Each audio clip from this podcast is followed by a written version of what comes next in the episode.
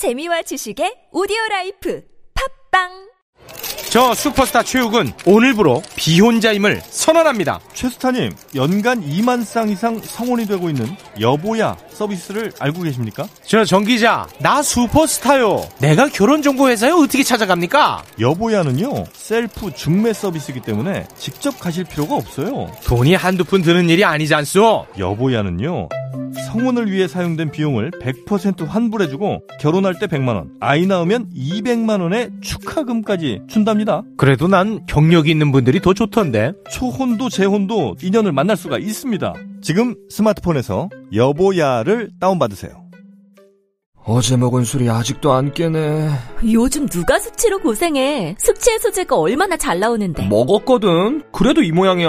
자 요즘 핫하다는 모닝 혁명 모닝 혁명? 숙취 해소는 기본이고 건강에 좋다는 노니가 들어있어 다음날 아침도 문제없어 국내 기술로 개발된 제품이라 믿을 수 있다고 이제부터 술자리에는 모닝 혁명 꼭 챙겨야겠네. 술자리가 있다면 두 알로 간편하게 물과 함께 꿀꺽 편안한 아침의 혁명. 모닝 혁명.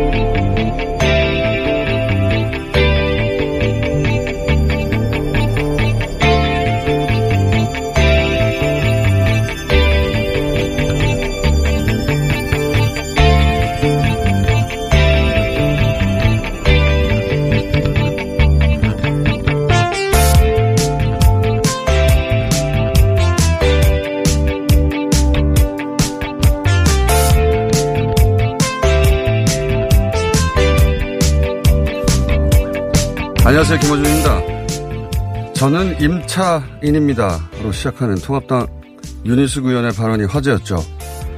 임차인 입장에서 임대차 3법이 왜 문제인지 지적하며 이 법으로 제한될 임대인의 권리를 걱정했습니다.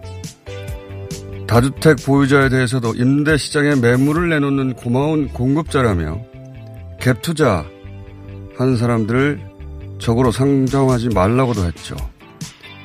이 주장에 대한 동의 여부는 개인적인 처지나 세계관에 따라 다를 수 있겠지만 임차인이 임대인을 걱정하고 다주택, 다주택자들을 옹호하는 관점 있을 수 있습니다.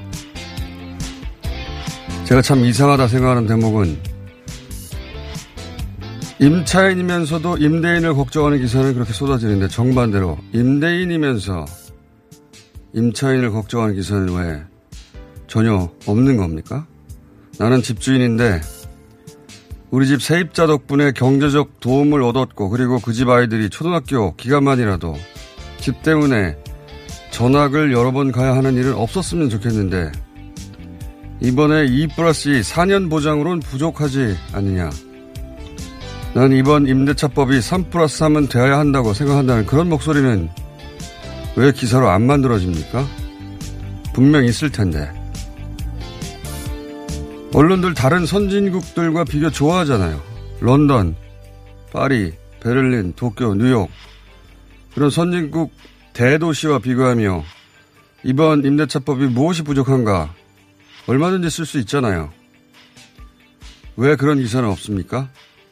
독일은 아예 무제한인데 그런 이야기는 왜 안 하는 거죠? 대한민국은 집주인만의 나라인가? 아니지 않습니까? 김어준 생각이었습니다.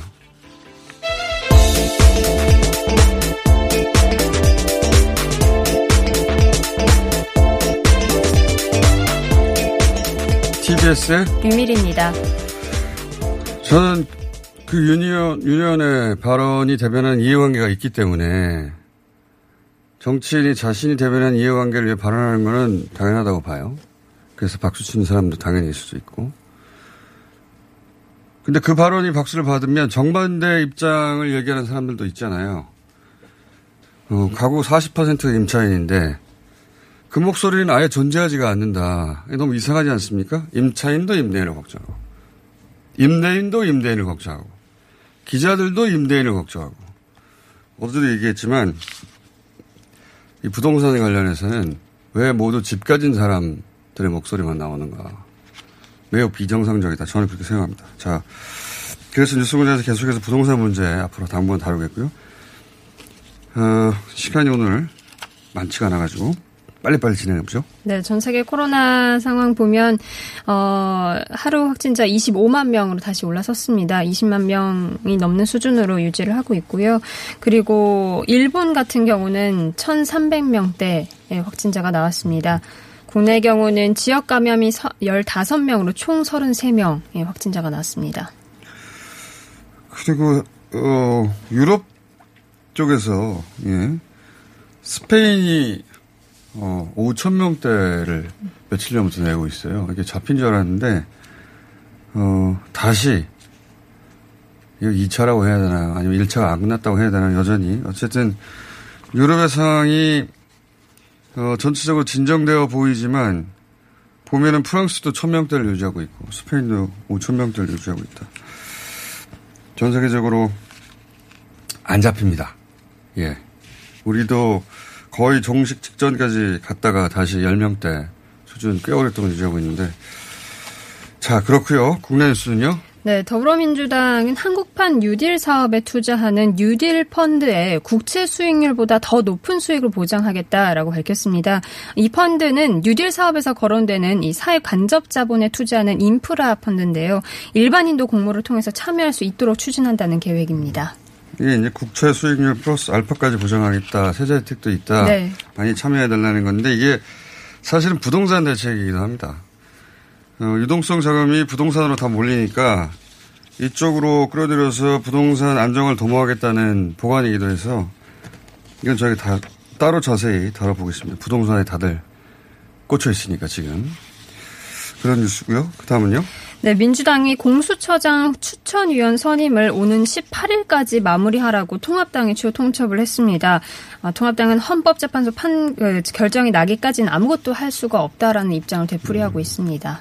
민주당이 이제 부동산 관련 법들을 어, 일괄 철회 버렸잖아요. 예.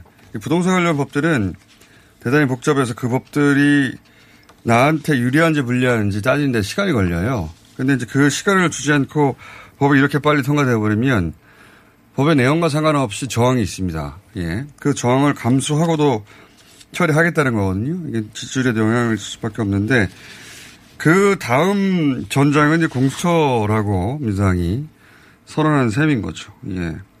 통합당은 부동산 때문에 민심에서 유리한 국면에 섰다라고 생각해서 더더욱이 공수처 문제는 더디게 처리할 것이고 다음 전장은 공수처가 될 것이다. 그런 뉴스입니다. 자, 다음은요. 네, 류호정 정의당 의원이 이제 국회 본회의장에 원피스를 입고 등장해서 논란이 됐습니다. 뭐 일각에서는 성희롱 발언까지도 나오기도 했는데 또 탈권위를 보여줬다 이런 반응도 있었습니다. 저도 그 뉴스를 봤는데 예, 꽤 핫한 뉴스였더군요. 개인적으로는 아무 문제 없는 복장이라고 저는 생각합니다. 근데 이게 여러 가지 말들이 있는데 이 문제의 본질은 지난 총선 당시 얼마 안 됐죠.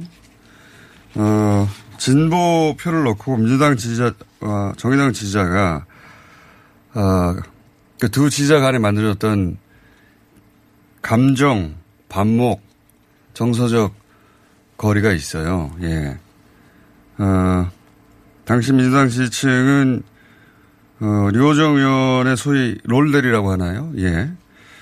그 과거를 문제 삼아서 공격 포인트로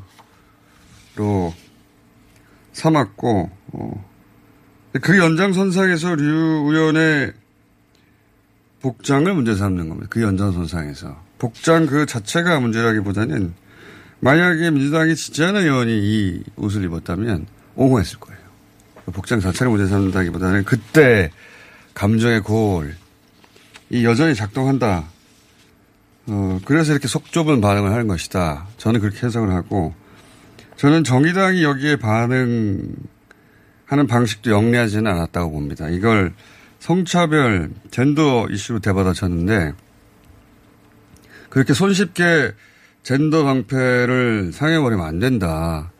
만약에, 류현이 남성이었고 똑같은 롤들이 이슈가 있어서 총선 때 공격의 대상이 됐는데 다시 한번 어 공격할 포인트가 생겼다. 예를 들어서 남성인데 여름용 반바지를 입고 나왔다. 그래도 공격했을 거예요. 젠더 이슈가 아닌데 어, 이렇게 손쉽게 젠더의 방패를 써버리면 밉습니다. 거꾸로. 영리하지 않은 반응이라고 저는 생각하는데. 꼰대로 대받아줬어야 된다. 최대 수혜자는, 어, 통합당이죠. 예. 요즘 통합당이 많이 줍습니다. 이렇게 되면 민주당을 꼰대로 공격할 수 있죠. 자. 그, 정서적 반응이 나온 거죠. 그때 당시 총선 때 갈라졌던, 어, 마음들이 이렇게 표출되는 건데, 옷은 저는 문제 없다고 생각해요. 예. 그 뒤에 있는, 그 뒤에서 움직이는 정서적 흐름은 그런 것이다. 이걸 젠더 이슈로 받아쳐서는 안 된다고 생각이 듭니다. 자. 해프닝이죠. 제가 보기엔. 그리고 우리 덕분에 복장에 대해서 더 훨씬 자유로워졌으면 좋겠어요. 예. 다음은요? 네, 검찰이 검언유착 당사자 이동재 전 기자와 그 후배 기자를 어제 재판에 넘겼습니다. 근데 공소장에 이제 한동훈 검사장은 빠졌습니다.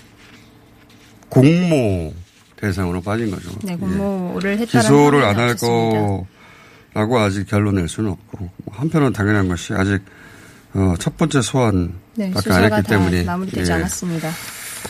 그다음은요? 네, 트럼프 대통령이 최근 이 코로나 대응과 관련한 한 미국의 인터뷰에서 확진자 대비 사망자 비율을 가지고 이제 자신의 방역 성과를 자랑했는데요.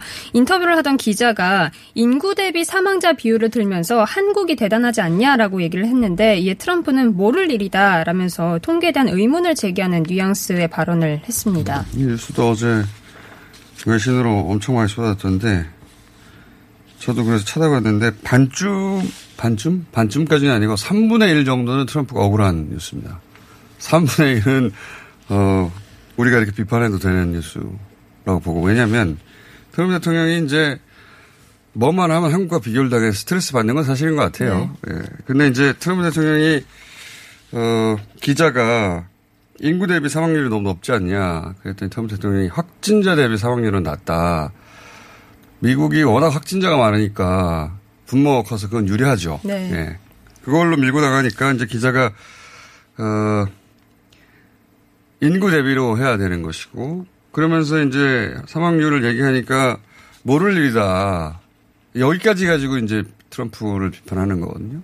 트럼프 입장에서는 어, 한국에 대해서 이, 이 부분에 대해서는 좋게 얘기하고 싶지 않겠죠. 그 마음이 반영된 거긴 한데 근데 뒤에 가면 자꾸 기자가 그 한국 통계가 잘못됐다는 거냐, 거짓말 한다는 거냐, 뭐 조작했다는 거냐 이런 식으로 물으니까 아니 그게 아니고 최근에 급증이 있었지 않냐고 한국이 아직 현재 진행형 아니냐. 그러니까 그 통계 사망률은 모를 일이다라는 식으로 빠져나가요. 그러니까 전체를 보자면 한국이 최근에 확진자가 다시 는 건 사실이 그 사망률에 대해서 지금 얘기하는 건 모를 일이다. 앞뒤를 다 따져보면. 근데 이제 그게 변명처럼 뒤, 뒷붙은 말일 수도 있어요. 그럴 가능성이 더 높긴 하나. 그러니까 앞만 가지고, 예? 한국 통계가 조작됐다는 식으로 말하고 끝난 것처럼 이 기사가 나왔는데, 그 3분의 1 정도는 억울하죠. 그게 아니고 뒤에, 뒤에는 그게 아니고 한국의 확진자가 최근에 갑자기 늘었잖아. 그 숫자를 확정적으로 말하면 안 되지. 이렇게 변명한 셈이어서 3분의 1 정도는 억울한 지점이 있습니다. 왜냐하면 그 뒷부분에 대해서는 아무도 보도하지 않았거든요. 다 들어봤더니 그렇더라. 자, 오늘 여기까지 하겠습니다. TBS의 류밀이었습니다.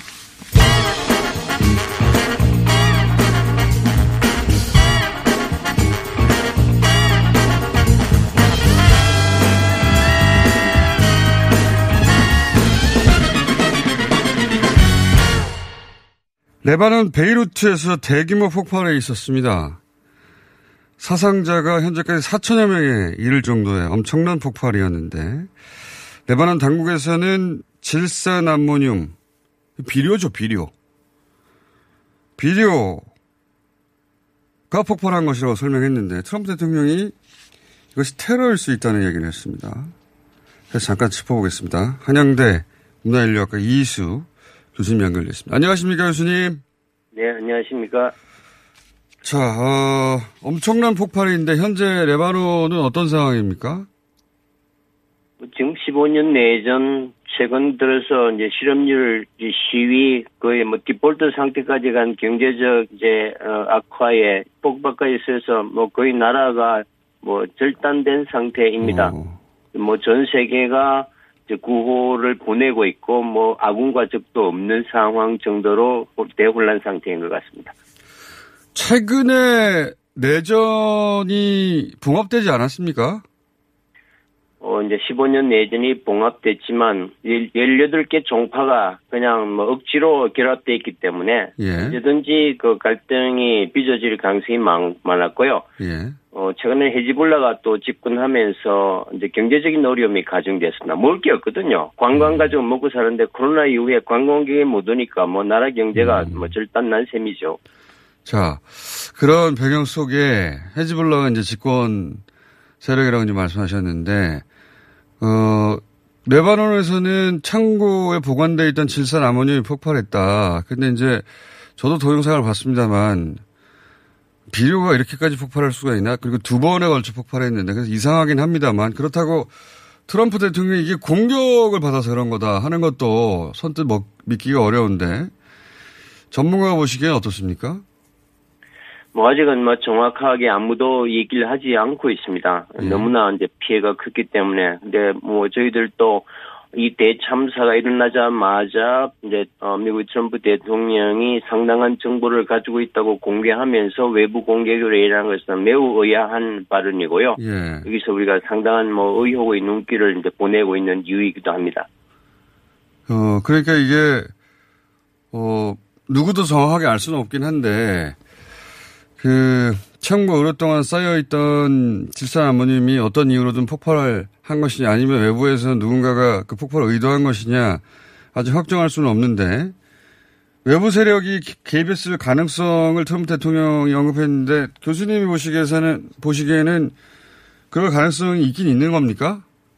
뭐 아직 단언하기는 어렵습니다만은 우리가 어, 논리적으로 본다면 말씀하신 대로 질산 암모늄이 어, 비료이지만 지금까지 수많은 테러에 관련됐던 손쉬운 위험 물질이거든요. 예. 2,750톤이라는 엄청난 위험 물질이 어, 미국과 이스라엘에 반대하는 헤지불라의 수중에 있다면 그는 누구도 어, 안심하지 못하는 상황일 겁니다. 이제 그게 만약에 외부 공격에서 폭발했다면 그 폭발로부터 누가 가장 큰 이득을 보는가 뭐 이게 우리가 어떤 의구의 눈길을 보여주는 게 어, 논리적 아. 접근이고요. 뭐 그런 면에서 현재 집권 상태에 있는 네. 이 혼란을 책임져야 되는 헤지불라가 어, 엄청난 재난을 유발하고 스스로 전국 혼란을 야기했다고 보기에는 매우 어렵지 아, 않겠습니까? 그렇겠죠. 예. 음, 원래 헤즈볼라를 테러 세력으로 보긴 하는데 지금 헤즈볼라가 집권 세력인데 헤즈볼라가 스스로 집권해서 나라를 통치해야 되는데 테러에 연루됐다고 보기에는 정말 어려운 일이겠네요. 예. 그래서 트럼프 대통령이 말하듯이 외부 공격이라면 그 외부 공격이 과연 누굴까? 헤즈불라의 가능성 가장 낮다는 거죠. 음, 오히려 이제 헤즈불라와 이란을 연계하려고 그런 발언을 했다면 그거는 어 사실 설득력도 매우 없는 어 생각이고요. 헤즈볼라하고 이란이 가까운 건 사실인데 그러면 거꾸로 누가 이익을 보느냐 만약에 공격의 가능성이 조금이라도 있다면 누가 이익을 보느냐의 관점에서 보자면 이스라엘이나 미국 아닌가요?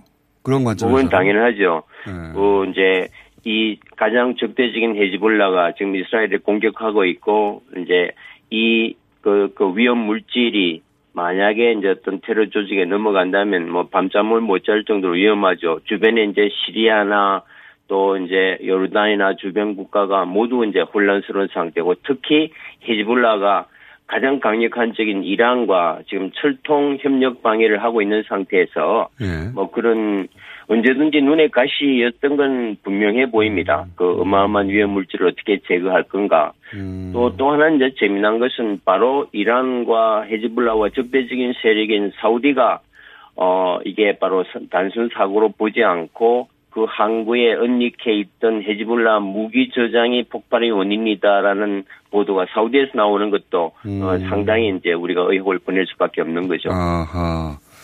그렇군요. 미국이 적대시하는 헤즈볼라는 오히려 레바논의 집권 세력이라 자신들이 자신들에게 큰 피해를 줄이 폭발을 일으켰을 리는 없고 헤즈볼라 이 폭발로 그 집권 세력이 굉장히 위기에 처했으니까 그럼 거꾸로 누가 이익을 보느냐 관점에서 보자면 헤즈볼라와 이란의 대립각을 세웠던 국가들 뭐 사우디나 혹은 이스라엘이나 미국 뭐 그들이 꼭 배후에 있다는 말이 아니라 이득은 그쪽이 보는 거다 이런 말씀이시네요. 예, 뭐 그런 의혹 때문에 뭐 이스라엘은 바로 즉각 자기네들이 절대 개입하지 않다고 바로 특별声明을 이제 발표하고 하는 것도 아마 그런 배경인 것 음, 같습니다. 아무도 뭐라고 안 했는데 스스로 우리는 아니라고 하는 어, 그런 배경에는 이 일로 이득을 보는 쪽은 누군가라고 이제 그 역학을 아는 사람들은 궁금해하고 의심할 테니까 자기들은 아니라고 발뺌을 한 거군요. 어. 알겠습니다. 교수님 이 이상은 교수님도 잘 모르실 것 같고 그죠? 뭐 아직은 누구도 지금 이제 예측하기 힘든 상태고 그 이제 다만 레바논 대통령이나 총리가 끝까지 배우를 밝혀서 어 이제 심판의 음. 심판대에 세우겠다고 이제 본한 상태이기 때문에 조금은 지켜봐야 될 것 같습니다. 그리고 현재 항만 책임자들 이미 다 체포해서 가택 임금 상태에 있기 때문에 음. 그 문제 해결을 바라는 의지, 국민의 의지 또 정권의 입장은 강경한 것 같습니다. 알겠습니다. 오늘 여기까지 듣고 뭐 추가적인 뉴스가 나면 다시 한번 연결하겠습니다. 감사합니다, 교수님. 네, 안녕히 계십시오. 네. 한양대 이수 교수였습니다. 긁지 말고 뿌리세요 글루타셀 아직도 무작정 긁고 계신가요? 땀이 나고 민감해지면 신속한 피부 진정이 필요합니다. 이럴 때 긁지 말고 글루타셀을 뿌려보세요. 인터넷 검색창에서 리얼한 후기를 확인하시고 특허받은 글루타셀 스프레이를 만나보세요. 전국에 있는 글루타셀 취급 약국에서 구매하실 수 있습니다.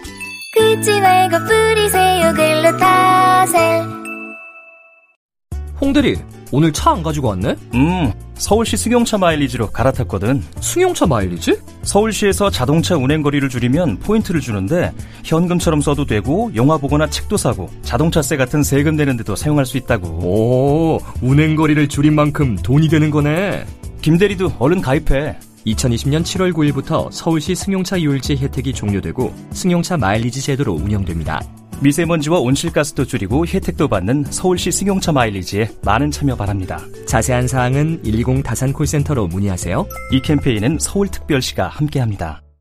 팟캐스트 청취자가 어머 키워주신 대장사랑 벌써 출시된 지 5년이래요. 우리 몸을 위해서 대장도 사랑해야 하지만 유산균을 사랑하고플 땐 유산균 사랑 효소를 사랑하고플 땐 효소 사랑 다이어트를 사랑할 땐 줄리어트 유산균 사랑 효소 사랑 줄리어트 많이 많이 사랑해주세요. 줄리어트 챌린지 8기를 모집하고 있습니다. 검색창에 듀이어트.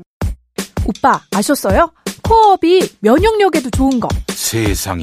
그래서 코업이 또 완판됐구나. 코어업은 정상적인 면역 기능에 필요한 아연 그리고 페루산 마카에 멀티비타민까지 들어있잖아요. 언니도 알죠? 알지. 하루 900원도 안 되는데 다 챙겨주잖아. 역시 재구매하는 이유가 있어. 면역력과 활력을 한 번에. 완판 기념 통큰 이벤트는 계속됩니다. 검색창에 코어업 검색해주세요.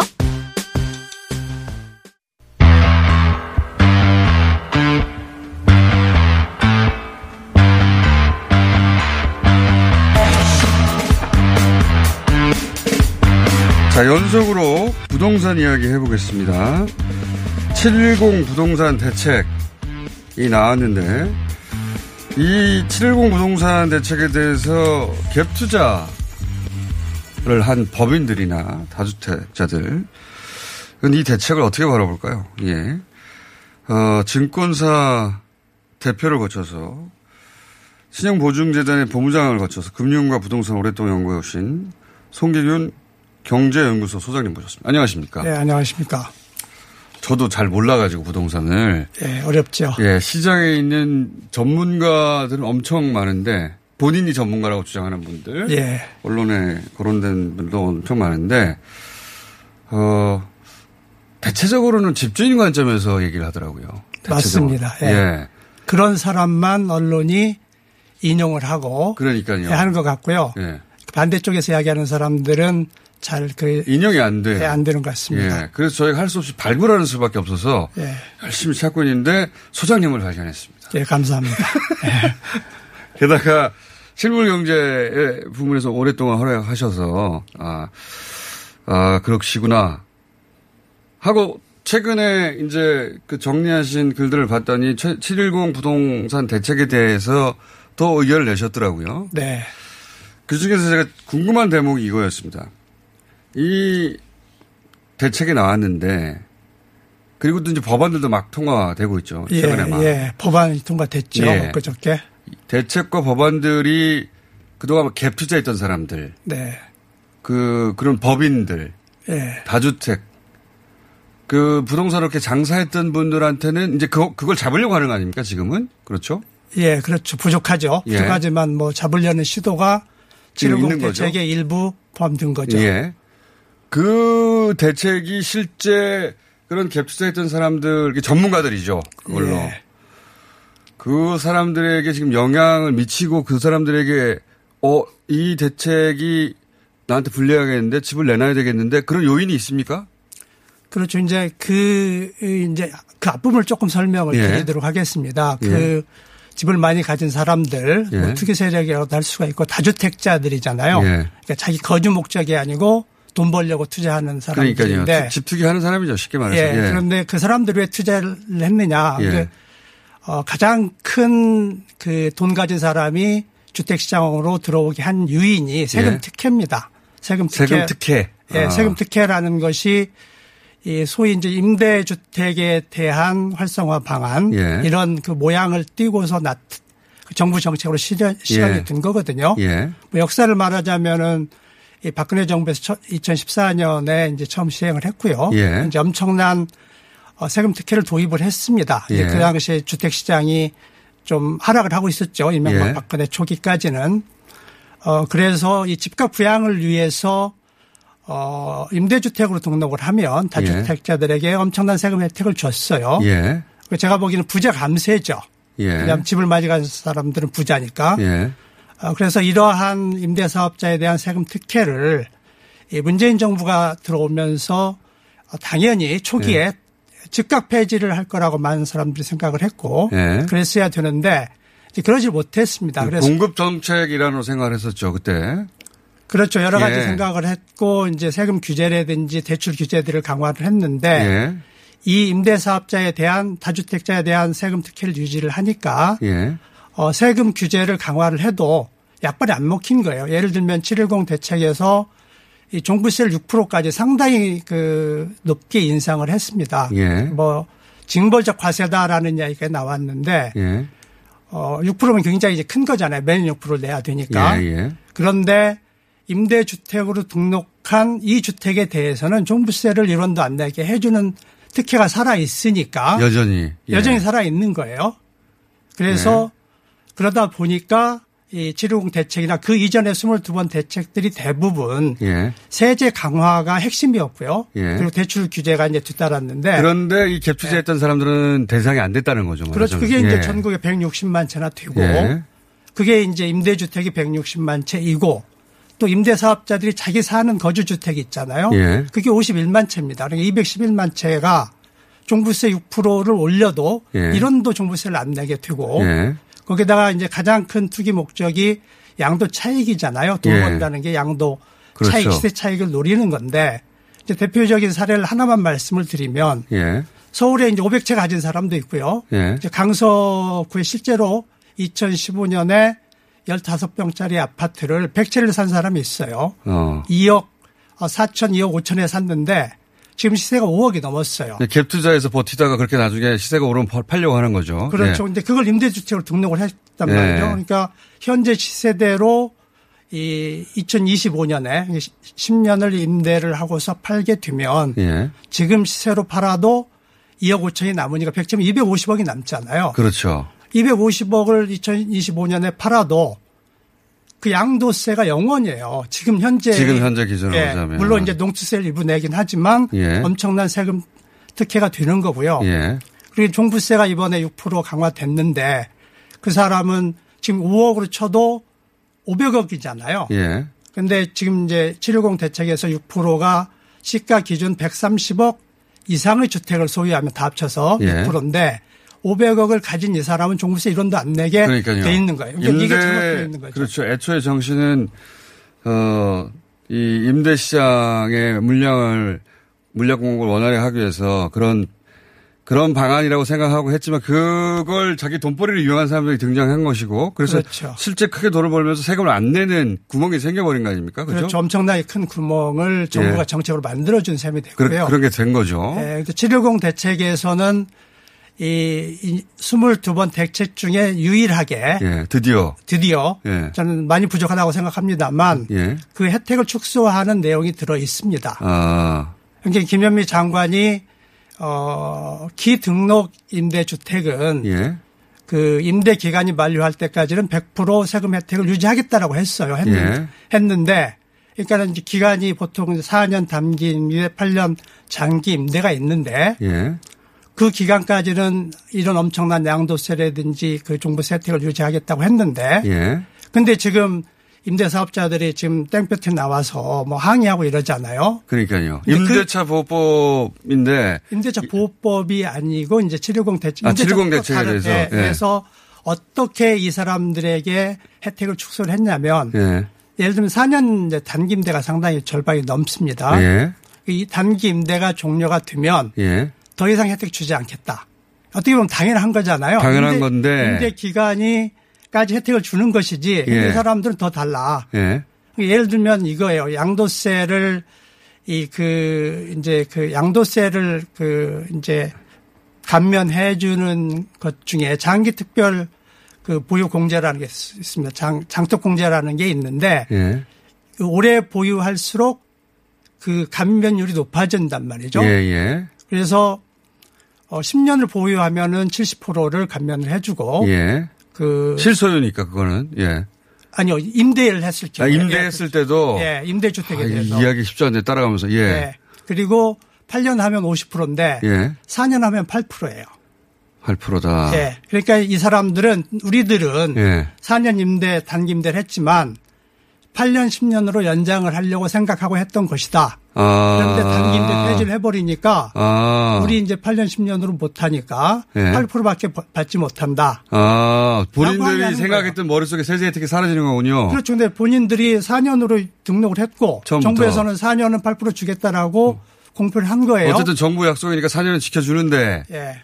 그 다음은 없다. 그렇죠. 근데 그전에는 지금까지는 아. 4년을 8년으로 전환을 허용을 해줬는데 예. 710 대책에서 전환 허용하지 않겠다라고 한 거예요. 아, 거기가 치명적이군요. 예, 그렇죠. 그러니까 이제 땡볕 나와가지고 대표 나와. 네, 날- 난리를 아, 치고 있는 건데 왜, 예, 합당하지 않은 거죠. 왜 임대업자들이 피켓을 들었나 했더니 바로 그 포인트군요. 그렇죠. 세- 본인들이 이제 200억대, 300억대 부동산을 가지고 있어도 이 임대업자라는 이유로 세제 혜택을 크게 받았는데 네, 엄청나게 받았죠. 그 특혜가 애초에 등록했던 4년이 끝나면 더 이상 연장이 안 되니까 예. 그러면 이제 세금을 내야 되는 거 아닙니까? 그렇죠. 그 정상적인 거죠, 정상. 정상적인 거죠. 예. 그래도 일반 다주택자에 비하면 혜택을 많이 받는데 예. 그걸로 부족하다라고 이제 지금 하고 왜냐면 머릿속에 있던 계산하고 안 맞기 예, 시작하니까. 그렇습니다. 그러면 이번 710에는 그걸 면밀히 본 다주택자, 정확하게 말하면은 전문적으로 집을 가지고 장사하던 법인들, 예. 뭐 회사나 어, 이런 투기를 하던 사람들 입장에서는 본인들을 불편하게 하는 그리고 손해 자기들 머릿속에 손해가 되는 지점이 있네요. 있는 거죠. 어, 그러면 이게 이제 이런 겁니다. 그러니까 어 2000 예를 들면 16년에 아파트를 매입을 했단 말이죠. 예를 들면 5억에 매입을 했는데 지금 한 4, 5년 사이에 서울의 경우에는 거의 웬만한 대단지는 다 두 배 이상 올랐잖아요. 예. 이제 10억이 됐다라고 하면 4년 그, 그 이제 단기 임대의 경우에는 5억만큼의 차익이 발생하는데 예. 그거를 더 8년, 10년 가져갔으면은 훨씬 더 많은 혜택을 받을 수 있는데. 예. 근데 그거를 이제 그 양도세를 적게 받을 수 있다는 거고요. 예. 그리고 이제 임대 주택이 4년이 올해 만기가 되는 주택이 김현미 장관이 어 이제 그 그날 발표하는 날 말하기는 전체 임대 주택 160만 채 중에 예.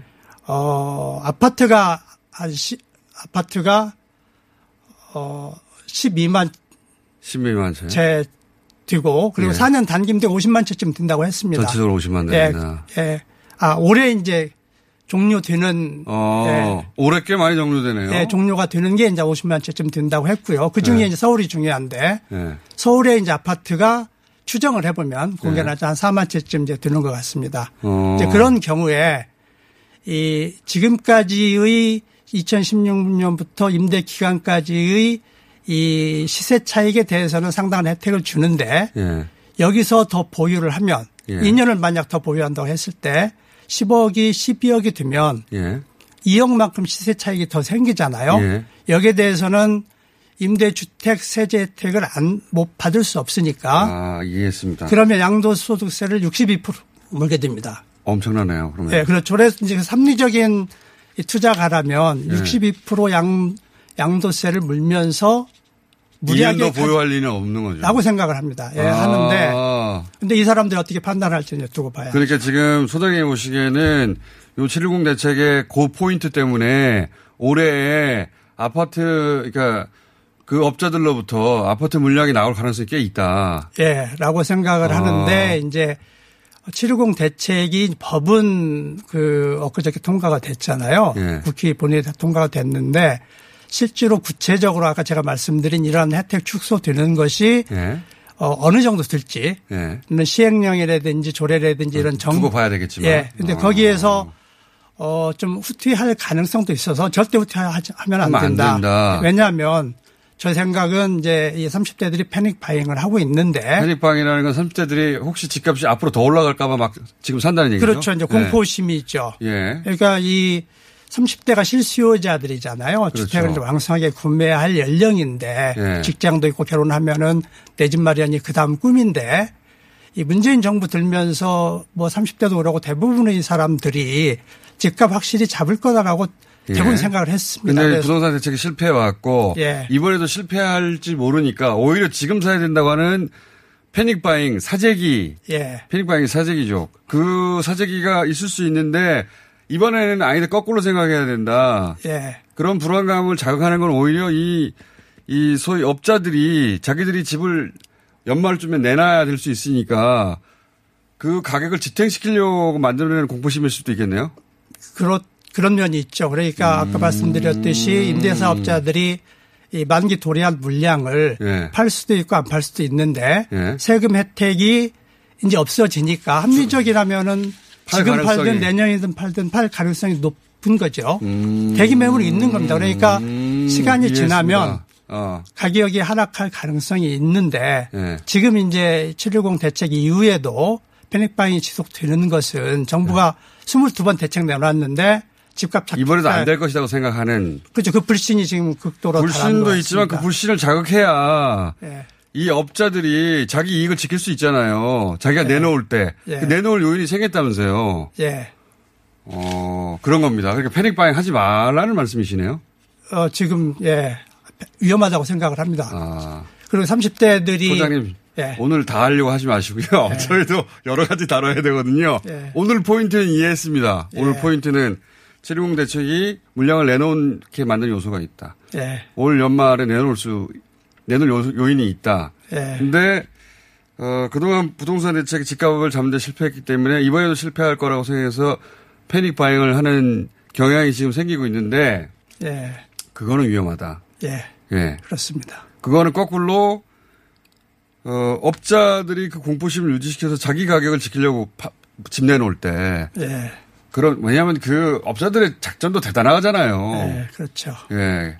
그런 의도된 것일 수도 있으니 좀 지켜보고 패닉 바잉 하지 마라 당장은. 예. 소장님의 예. 말씀. 그렇게 말씀드리고 싶습니다. 오늘 여기까지 하고요. 예. 예, 또 오실 테니까 너무 아쉬워하지 마십시오. 감사합니다. 저희 다른 장사도 해야 됩니다. 자, 송기군, 송기균 경제연구소의 송기근 소장이었습니다. 감사합니다. 감사합니다.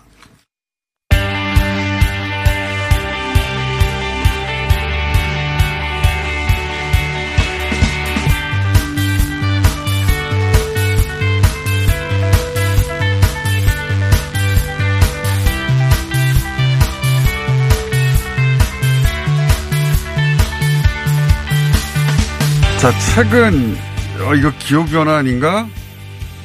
어제도 한번 다뤘습니다만, 상당한, 비 내리는 거 보면서 누구나 느끼지 않습니까?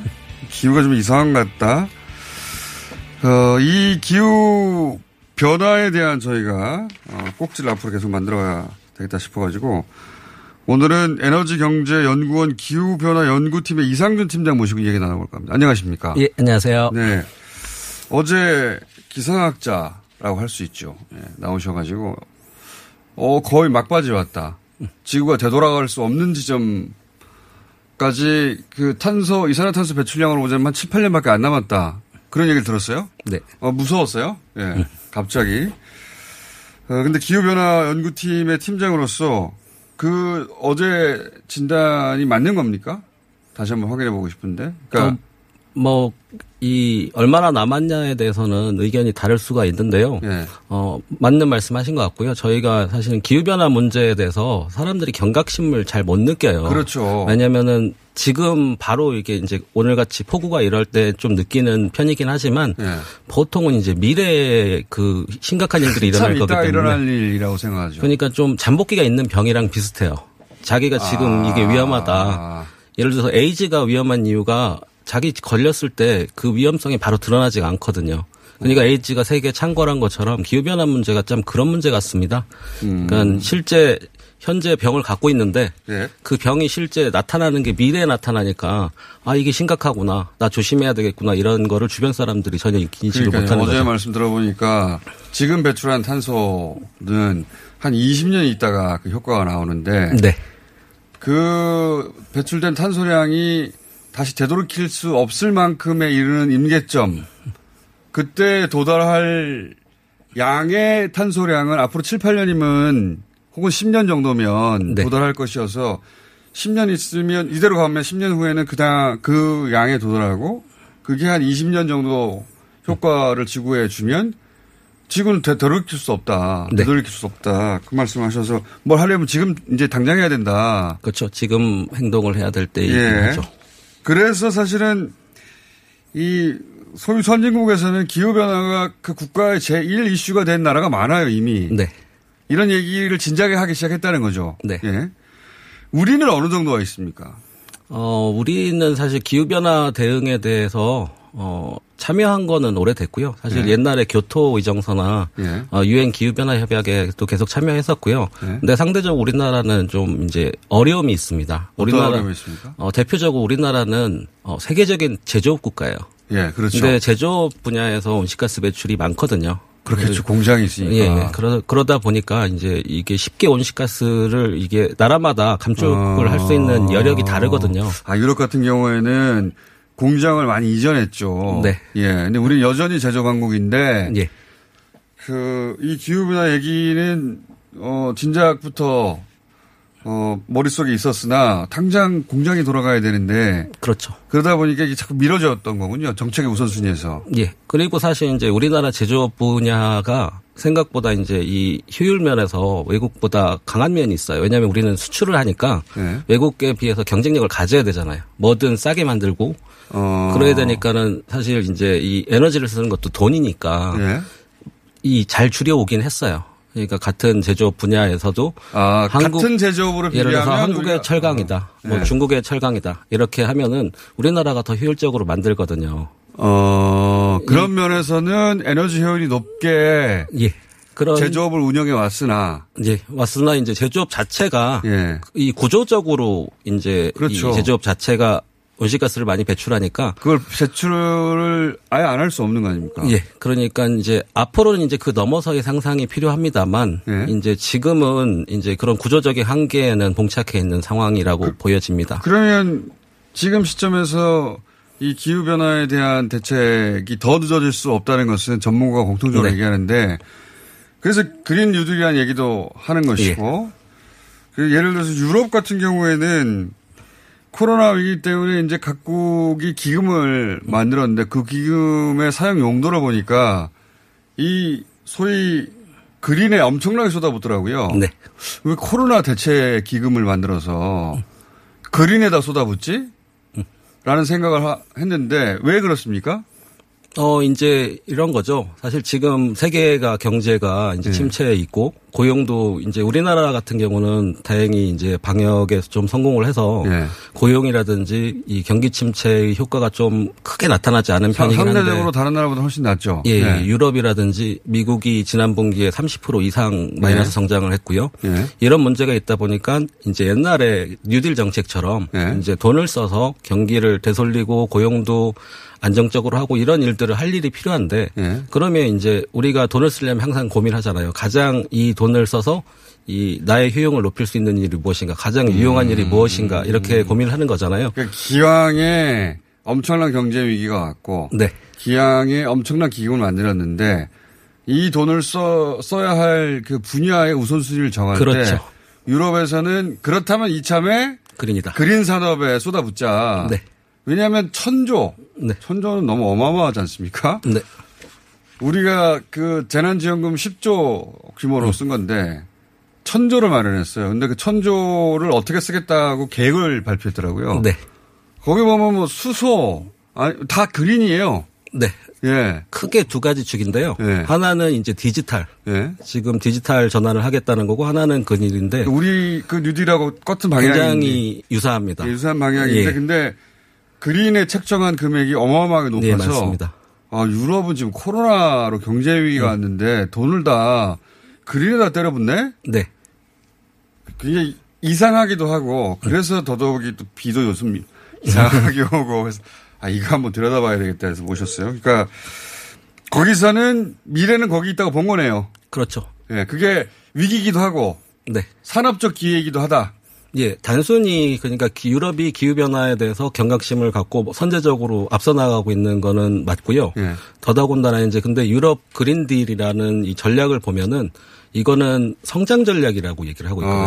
어, 단순히 이제 환경을 넘어서서. 환경뿐만 아니라 우리의 이 다음 이제 성장 전략이다라는 얘기를 하고 있어요. 그러니까 유럽은 녹색 분야에 어느 정도 우위도 있고 어, 기후변화의 심각성도 세계적으로 지금 알려지고 있고 이러다 보니까 우리가 성장도 하고 일자리도 만들고 그 와중에 녹색이면 더더욱 좋겠다. 이런 인식이 굉장히 강하게 있는 거죠. 그게 그 이미지는 이런 거거든요. 그린 얘기하는 건 시민운동하는 사람들이 하는 거야.